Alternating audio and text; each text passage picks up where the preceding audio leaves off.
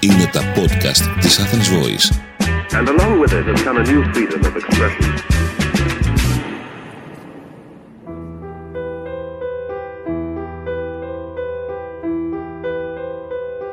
Είμαι ο Θανάσης Δρίτσας, καρδιολόγος, και σήμερα θα ακούσετε το τρίτο επεισόδιο της σειράς podcast στην Athens Voice με γενικότερο θέμα ιατρική και ανθρώπινο πρόσωπο. Στο σημερινό επεισόδιο το θέμα μου θα είναι η αναζήτηση του καλού γιατρού. Με ρωτάνε συχνά ασθενείς μου κατά τη διάρκεια της επίσκεψης στο καρδιολογικό ιατρείο: «Γιατρέ μου, εκτός από την καρδιά μου έχω κι άλλο ένα πρόβλημα με τον αυχένα μου, με το θηροειδή μου, με το στομάχι μου, και θα ήθελα να μου συστήσετε έναν καλό γιατρό αυτής ή της άλλης ειδικότητας, για παράδειγμα». Τότε εγώ βαθύτερα αναρωτιέμαι συχνά, τι σημαίνει για κάποιον που πάσχει καλός γιατρός? Στην Ευρώπη και στις Ηνωμένες Πολιτείες οι ασθενείς που ενδιαφέρονται ψάχνουν, κάνουν αναζήτηση σε εξειδικευμένες ιστοσελίδες υγείας, διάφορους ειδικούς, παίρνουν υπόψη το βιογραφικό των γιατρών που είναι αναρτημένο, τα κέντρα στα οποία εκπαιδεύτηκε ο γιατρός προκειμένου να αποκτήσει την ειδικότητά του, σε ποιο πανεπιστήμιο απόκτησε τίτλο σπουδών, αν έχει κάποια υποεξειδίκευση, και το κυριότερο για μένα, πώς τον έχουν αξιολογήσει με τα σχόλιά τους στη σχετική ιστοσελίδα όσοι ασθενείς τον έχουν επισκεφτεί. Αρκετά ιδρύματα, πανεπιστημιακά κέντρα και νοσοκομεία στο εξωτερικό αναρτούν στην ιστοσελίδα τους και ποσοστά επιτυχίας, συνολικό αριθμό επεμβάσεων, κυρίως στους χειρουργούς ή σε επεμβατικούς βέβαια γιατρούς, τη θνητότητα και τα ποσοστά των επιπλοκών όλων των γιατρών που απαρτίζουν την ιατρική ομάδα σε κάθε κέντρο. Σε αρκετές ευρωπαϊκές χώρες που διαθέτουν ακόμα ένα εθνικό σύστημα υγείας, συνήθως ο οικογενειακός γιατρός θα παραπέμψει στο ειδικό νοσοκομιακό κέντρο και στον συγκεκριμένο γιατρό κατά περίπτωση, και ο ασθενής δεν απασχολείται καθόλου με το πώς θα επιλέξει ο ίδιος τον γιατρό του. Εκεί υπάρχει κάποια εμπιστοσύνη στο σύστημα, στο κρατικό σύστημα υγείας, και το εθνικό σύστημα υγείας της αντίστοιχης χώρας θα βρει τον καλό γιατρό. Στην Ελλάδα τα πράγματα όμως αποκτούν μια συχνά παρανοϊκή ιδιαιτερότητα. Τα κριτήρια του καλού γιατρού βασίζονται στην άποψη που έχουν οι γείτονες, οι συγγενείς, γενικά η άποψη της πιάτσας και κυριότερα των οδηγών ταξί. Δεν πρέπει να υποτιμάται καθόλου η καταλυτική επίδραση που ασκεί στην ελληνική κοινωνία η άποψη των ταξιτζίδων όσον αφορά την επιλογή γιατρών. Ακόμη ο καλός γιατρός για τον Έλληνα ασθενή πρέπει οπωσδήποτε να είναι καθηγητής. Διαφορετικά δημιουργεί έντονες αμφιβολίες περί της ποιότητάς του. Να αναφέρω βέβαια ότι είμαστε μάλλον η παγκόσμια μοναδική χώρα στην οποία δεν είναι ξεκάθαρο ότι η ακαδημαϊκή ιδιότητα, το καθηγητής, σημαίνει μια έμφαση στην έρευνα και στη διδασκαλία φοιτητών και εκπαιδευμένων γιατρών, και δεν αποτελεί το κριτήριο το πόσο καλός κλινικός γιατρός είναι κάποιος ή πόση εμπειρία σε πρακτικό επίπεδο ή πόσες δεξιότητες έχει. Ένα σοβαρότατο, κατά την άποψή μου, κριτήριο επιλογής γιατρού για τον μέσο Έλληνα είναι η τοποθεσία του ιατρείου του. Πού είναι το ιατρείο? Και επίσης η επίπλωση του ιδιωτικού του ιατρείου. Τέτοια σημαντικά κριτήρια για τον Έλληνα ασθενή είναι ακόμα ο κυβισμός, το χρώμα και η μάρκα του αυτοκινήτου με τον οποίο φτάνει ο γιατρός στο ιατρείο του. Υπάρχει ένα ακόμα ακαταμάχητο κριτήριο του καλού γιατρού, το οποίο δεν καταρρίπτεται εύκολα μεταξύ των υπολείπων, και αυτό είναι το κόστος της επίσκεψης. Έχω με τα ίδια μου τα αυτιά ακούσει έναν ασθενή να λέει για συνάδελφό μου γιατρός στον οποίο εξετάστηκε: «Είναι πολύ δυνατός, παίρνει εκατόν πενήντα ευρώ επίσκεψη».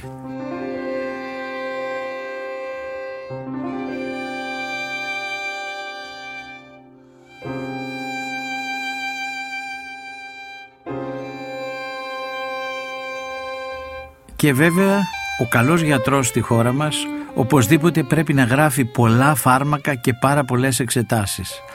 είναι πολύ πιθανό ότι αν σταματήσεις σε κάποιον Έλληνα άρρωστο τα φάρμακα ή αν του ανακοινώσεις ότι δεν υπάρχει σοβαρός λόγος να εξετάζεται τόσο τακτικά ή να παίρνει τόσα φάρμακα, τότε θα βρει έναν καλύτερο γιατρό ο οποίος θα του γράψει μόνο φάρμακα. Για παράδειγμα, ένα μεγάλο ποσοστό όσων έρχονται σήμερα στον καρδιολόγο στα πλαίσια διερεύνησης υπέρτασης πάσχουν για παράδειγμα από ήπια αρτηριακή υπέρταση που συνδυάζεται με αυξημένο σωματικό βάρος, με παχυσαρκία ή με καθιστική ζωή. Εκεί η απώλεια βάρους και η επιστροφή σε κανονικές τιμές του δείκτη μάζας σώματος συχνά μπορούν να αντιμετωπίσουν τις ήπια αυξημένες τιμές της πίεσης. Κι όμως αν ο σωστός κατ' εμένα κλινικός γιατρός μιλήσει για απώλεια βάρους και συστηματική άσκηση ως την αρχική θεραπευτική παρέμβαση σε μια πρώτη δοκιμαστική φάση, σίγουρα δεν θα ξαναδεί το συγκεκριμένο ασθενή. Ο ασθενής αυτός θα αφήσει τον κακό γιατρό που τον συμβουλεύει να αλλάξει τρόπο ζωής και να μην πάρει φάρμακα με έναν άλλο καλό γιατρό, ο οποίος θα του συνταγογραφήσει αμέσως το πολυπόθητο μαγικό χαπάκι. Και βέβαια ο πραγματικά για μένα καλός γιατρός εξετάζει προσεκτικά και ακούει το ιστορικό του πάσχοντα με το μυαλό του και όχι μόνο με τα αυτιά του, γιατί νους ωρά και νους ακούει. Και όση ώρα εξετάζει και ακούει το αφήγημα του ασθενή, δεν παρακολουθεί παράλληλα την οθόνη του κινητού ή τον υπολογιστή του. Οι στατιστικές δείχνουν ότι πολύ μεγαλύτερη επιτυχία στη σωστή διάγνωση και στη θεραπευτική τους προσέγγιση έχουν γιατροί που εξετάζουν προσεκτικά, που παίρνουν καλό ιστορικό, που παρακολουθούν με προσοχή το αφήγημα των ασθενών τους. Συνήθως μάλιστα, οι κλινικοί γιατροί που εξετάζουν και ακούν προσεκτικά τον ασθενή δεν υπερσυνταγογραφούν σε φάρμακα και διαγνωστικές εξετάσεις, παραζητούν τα απαραίτητα. Για την περιραίουσα όμως ατμόσφαιρα της ελληνικής κοινωνίας, όπως βέβαια και για αυτό που λέμε τον κόσμο της οικονομίας της υγείας, τους μάνατζερ υγείας, τα κριτήρια αρχίζουν να γίνονται αμικώς οικονομικά και ο καλός γιατρός είναι και αυτός που θα φέρει το ζεστό χρήμα, το καλό βιογραφικό σημείωμα, η καλή επικοινωνία με τον ασθενή και τα κριτήρια του ήθους.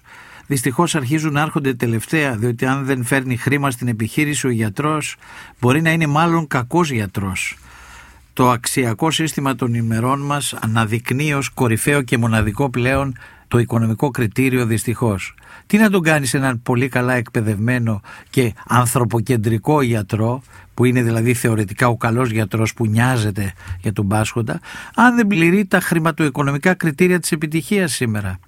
Για το επικρατούν αξιακό σύστημα της αντίληψης για την υγεία, όποιος δεν φέρνει το χρήμα είναι loser και μάλλον κακός γιατρός. Όπως για τις τράπεζες, ο καλός πελάτης δεν είναι αυτός που δεν χρωστάει και δεν έχει πιστωτικές, αντιθέτως αυτός είναι ο κακός πελάτης. Ο καλός πελάτης των τραπεζών είναι ο χρεωμένος πελάτης που αποπληρώνει σε μακρά περίοδο το χρέος του. Όποιος δεν βοηθά στην κυκλοφορία του χρήματος είναι σήμερα γενικά κακός πελάτης του συστήματος και ίσως αυτό αρχίζει να αφορά και τους γιατρούς δυστυχώς.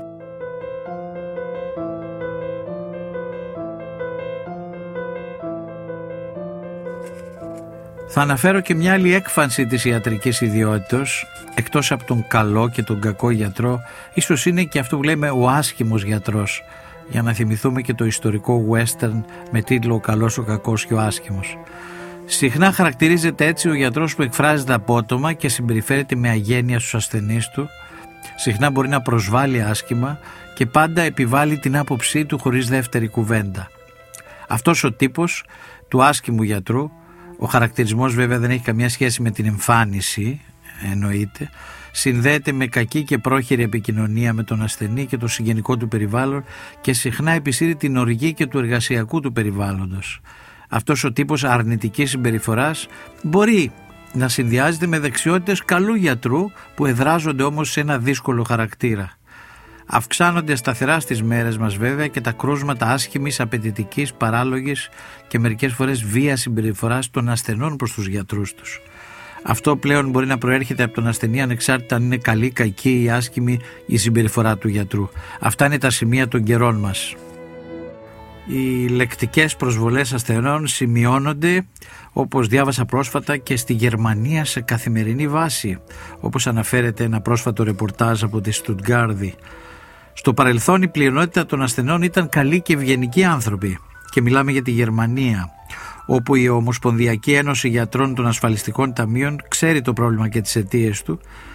Οι λεκτικές προσβολές και οι επιθέσεις αυξάνονται σε όλα τα ιατρεία πλέον, δηλώνει κάποιος γνωστός χειρουργός στο Reutlingen και συνιδρυτής της καμπάνιας «Σεβασμός ο ένας τον άλλον», στην οποία γιατροί από την Βάδη και τη Βιρτεμβέργη προσπαθούν να ευαισθητοποιήσουν τον κόσμο. Αυτοκόλλητα καρφίτσες και αφίσες έχουν τυχοκολληθεί στο γραφείο των γιατρών. Οι εργαζόμενοι ακούνε κάθε είδους φράσεις από πολύ απλές, όπως «είσαι τρελός», «δεν είσαι καλά», μέχρι άγριες, μερικές φορές χυδαίες βρισιές και απειλές, όπως δηλώνουν οι γιατροί στη Γερμανία. Αυτή η εξέλιξη δεν παρατηρείται μόνο σε ορισμένες περιοχές, αλλά σε όλη τη χώρα, όπως υπογραμμίζει μια καθηγήτρια, η Νίκολα Μπουλίνγκερ, που είναι πρόεδρος της Ένωσης των Οικογενειακών Γιατρών στη Βιρτεμβέργη. Οι τόνοι, όπως φαίνεται, ανεβαίνουν. Τα αίτια είναι ποικίλα, καθώς σε περιόδους έλλειψης γιατρών οι πόροι είναι πιο περιορισμένοι και οι περίοδοι αναμονής για ένα ραντεβού μεγάλες. Ωστόσο, φαίνεται ότι υπάρχει μια γενική τάση των ανθρώπων να ξεσπάνε την απογοήτευσή τους προς το υγειονομικό προσωπικό, επισημαίνει η ίδια, αναφερόμενη στις επιθέσεις και κατά της αστυνομίας, των ιατρικών υπηρεσιών εκτάκτης ανάγκης, ακόμα και των πυροσβεστικών δυνάμεων που βρίσκονται εδώ και καιρό στην επικαιρότητα. Θα πρέπει να τονίσει κανείς ότι όλα αυτά τα επιδίνωσε η περίοδος της πανδημίας και αυτό είναι κάτι που πρέπει να δούμε πάρα πολύ προσεκτικά. Για μια αντιληπτή αύξηση της επιθετικότητας κάνει λόγο και η Ομοσπονδιακή Ένωση των Γιατρών Υποχρεωτικής Ασφάλισης. Οι πόροι είναι πλέον περιορισμένοι, όπως για παράδειγμα στα εμβόλια, στην περίπτωση των εμβολίων στην πρώτη περίοδο της πανδημίας του κορονοϊού, όπου υπήρχε τρομερός συνοστισμός στα ιατρεία. Ορισμένοι από τους ασθενείς δεν έλαβαν υπόψη ότι οι ηλικιωμένοι και ευπαθείς ομάδες είχαν προτεραιότητα στον εμβολιασμό. Τα ιατρεία έγιναν τότε αποδέκτες του θυμού του κόσμου.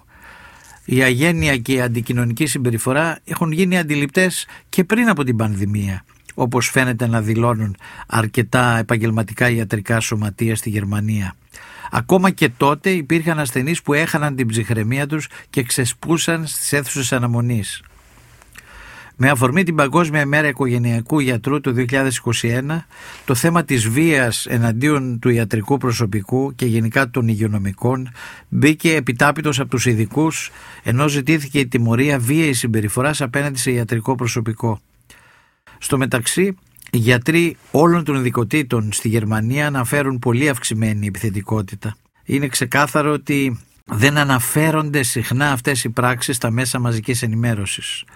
Οι επιθέσεις κατά του ιατρικού προσωπικού σπάνια βρίσκονται στο κέντρο της επικαιρότητας σε εθνικό επίπεδο. Και όταν γίνει κάτι πολύ βίαιο, συνήθως δεν φαίνεται εύκολα στα μέσα μαζικής και συγκλονίζουν ακόμα και αυτοκτονίες γιατρών, όπως συγκλώνησε κάποια στιγμή η αυτοκτονία μιας Αυστριακής γιατρού που είχε συμμετάσχει σε δημόσια συζήτηση για τον κορονοϊό μετά από απειλές που δέχθηκε από αντιεμβολιαστές. Όπως επισημαίνουν ομοσπονδιακές ενώσεις γιατρός, ιδιαίτερα των οικογενειακών, προσφέρονται στη Γερμανία ακόμη και μαθήματα αυτοάμυνας και έχουν εκπαιδευτεί σε κάποια περιοχή της Γερμανίας περίπου δεκατέσσερις χιλιάδες άτομα ιατρικό προσωπικό στο να αντιμετωπίζουν πλέον δύσκολους ασθενείς. Η συγκεκριμένη, η οποία εκπαίδευσε τόσες χιλιάδες άτομα, προτρέπει όλους να αναφέρουν τις προσβολές και τα περιστατικά κακοποίησης. Κάποιους μάλιστα τους συμβουλεύει μέχρι και να τυχοκολλήσουν στην αίθουσα αναμονής ένα κατάλογο προστίμων σε περίπτωση εξύβρισης και προσβολών κατά του ιατρικού προσωπικού.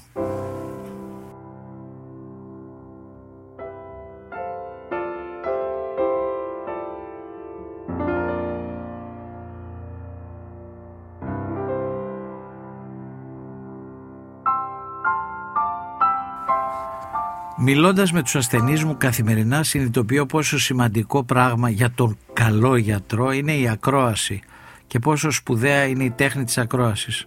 Είναι πολύ πιο δύσκολο να γίνεις καλός ακροατής παρά καλός ομιλητής. Στην πραγματικότητα η ιδανική ακρόαση απαιτεί απερίσπαστο πνεύμα, γιατί όπως είπα και πιο πριν δεν ακούν τα αυτιά αλλά ο νους μας. Ένα μεγάλο μέρος από τις διαφωνίες και τις παρεξηγήσεις της ζωής μας, αλλά και της γενικότερης ανικανότητας να συνεργαστούμε, οφείλεται σε κακή ακρόαση του συνανθρώπου μας. Δεν ακούει σωστά ο σύζυγος τη σύζυγο, ο γονιός το παιδί, ο εργοδότης τον υφιστάμενο, ο καραβοκύρης τον ναύτη, ο γιατρός τον άρρωστο, ο πολιτικός τον λαό, ο πρωθυπουργός τους υπουργούς του. Παρατηρούμε αυτή τη γενικευμένη αδυναμία ακρόασης στη χάβρα των τηλεοπτικών παραθύρων, εκεί όπου κανείς δεν ακούει κανέναν και όλοι έχουν προσχηματισμένες απόψεις στο κεφάλι τους γύρω από το τι πρόκειται να εκφράσει ο συνομιλητής τους. Αυτό στην ψυχολογία ονομάζεται ο νόμος της γυάλινης σφαίρας, που σημαίνει μαντεύω τι θα πεις χωρίς να σε ακούσω προσεκτικά, όπως κάνουν οι μάγισσες και οι χαρτορίχτρες με τη γυάλινη σφαίρα μέσα από την οποία υποτίθεται ότι βλέπουν το μέλλον. Κι όμως η αδυναμία ακρόασης δυσκολεύει τα άτομα, καταστρέφει ανθρώπινες σχέσεις, διαλύει οικογένειες, επιδεινώνει ασθένειες. Έτσι, οι κλιμακούμενες αρνητικές επιδράσεις της προβληματικής επικοινωνίας προεκτείνονται τελικά στους λαούς και σε ολόκληρες κοινωνίες. Οι κοινωνίες θα έπρεπε να επενδύσουν πολύ περισσότερα στην τέχνη της επικοινωνίας και την εκπαίδευση στην αποτελεσματική ακρόαση. Είναι βέβαιο ότι υπάρχουν χαρισματικοί άνθρωποι στο πόσο καλά ακούνε, αλλά οι περισσότεροι άνθρωποι μπορούν τελικά να μάθουν πώς να ακούνε και πώς να επικοινωνούν ικανοποιητικά. Δεν είναι αυτονόητο ότι κάποιοι επαγγελματίες, επειδή είναι γιατροί, δικηγόροι, δάσκαλοι ή μηχανικοί, ότι έχουν αποκτήσει και ειδικά επαγγελματικά προσόντα και ότι έχουν οπωσδήποτε ικανότητα επικοινωνίας. Οι στατιστικές σε παγκόσμιο επίπεδο δείχνουν ότι περίπου δύο στις τρεις μηνύσεις που γίνονται από ασθενείς εναντίον γιατρών οφείλονται σε κακή επικοινωνία, ανεπάρκεια ενημέρωσης και έλλειψη συμπαράστασης μετά από επιπλοκή που σχετίζεται με κάποια ιατρική παρέμβαση. Είναι ξεκάθαρο ότι η ανεπαρκής ενημέρωση και η αδιαφορία εξοργίζουν και τους ασθενείς και το συγγενικό περιβάλλον και εξοργίζουν πολύ περισσότερο από το ίδιο το ιατρικό λάθος. Το όλο ζήτημα ανάγεται στο σημαντικό πρόβλημα που υπάρχει στην εκπαίδευση των γιατρών και γενικότερα των στελεχών υγείας στον τομέα της επικοινωνίας. Μάλιστα παραμένει αντιφατικό το πώς πεπειραμένοι και έμπειροι κλινικοί γιατροί που χειρίζονται σύγχρονη ψηφιακή βιοτεχνολογία αδυνατούν να συνομιλήσουν με τους ασθενείς τους στη γλώσσα τους, εκλαϊκεύοντας και να εξηγήσουν με σαφήνεια σε απλή καθημερινή διάλεκτο το πώς, το γιατί, την πιθανότητα επιβλοκών, τη μελλοντική πρόγνωση μετά από κάποια διάγνωση, θεραπεία ή ιατρική παρέμβαση. Ο Αϊνστάιν έλεγε κάτι εξαιρετικά σοφό. Αν δεν μπορεί ένας ειδικός, υποτιθέμενος ειδικός, να εξηγήσει ένα επιστημονικό πρόβλημα σε ένα εξάχρονο παιδί, τότε δεν το έχει καταλάβει και ο ίδιος καλά.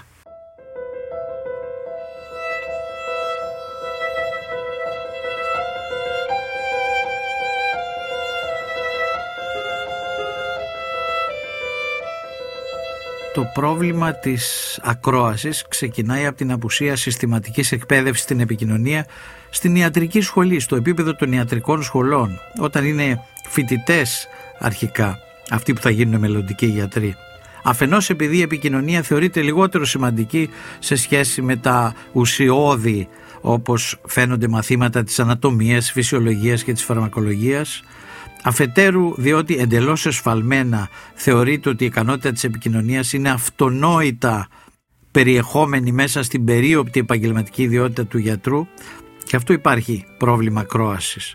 Στο σημείο αυτό οι διεθνείς στατιστικές δείχνουν ότι οι γιατροί είναι πολύ συχνά κακοί ακροατές των ασθενών τους. Πρώτον, επειδή περισπώνται σε άλλα παράλληλα καθήκοντα, δεν προσέχουν δηλαδή και κάνουν και άλλα πράγματα κατά τη διάρκεια της συνέντευξης ή της εξέτασης, και δεύτερον επειδή θεωρούν άσκοπες και αυτονόητες ερωτήσεις και απαιτήσεις των ασθενών τους. Δυστυχώς η ευαισθησία των ασθενών στο να ανιχνεύουν άμεσα την μη ικανότητα, την ανικανότητα του θεράποντα γιατρού να ακούει, προκαλεί το πρώτο ρήγμα στη σχέση γιατρού-ασθενή, ότι αυτός δεν μ' άκουγε προσεκτικά, δεν πρόσεχε τι του έλεγα, δεν μου έδινε σημασία. Το δεύτερο και ίσως βαθύτερο ρήγμα έρχεται όταν ο ασθενής έρχεται να αντιμετωπίσει την αδιαφορία και την έλλειψη συμπαράστασης όταν εμφανιστεί κάποια επιπλοκή ή κάποιο πρόβλημα στην πορεία της ασθένειάς του. Η ικανότητα της επικοινωνίας δεν είναι αυτονόητη και θα έπρεπε ίσως συστηματικά πλέον ιατρικές σχολές αλλά και διάφοροι σύλλογοι που εκπροσωπούν τους γιατρούς να αναλάβουν την εκπαίδευση των γιατρών και στον τομέα της επικοινωνίας.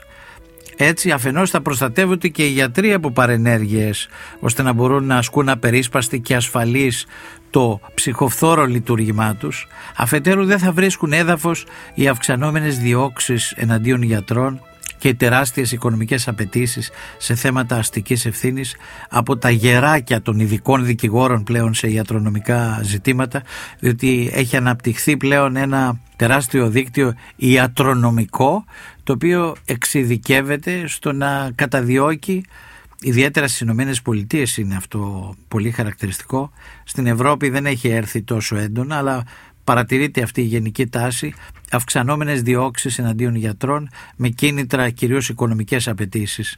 Όμως το κυριότερο, όταν υπάρχει καλή επικοινωνία, ικανότητα ακρόασης, οι ασθενείς και το περιβάλλον τους μπορούν να εμπιστεύονται τότε, να σέβονται τους θεράποντες γιατρούς και να αφήνονται με ασφάλεια στα υπεύθυνα χέρια ενός καλού γιατρού.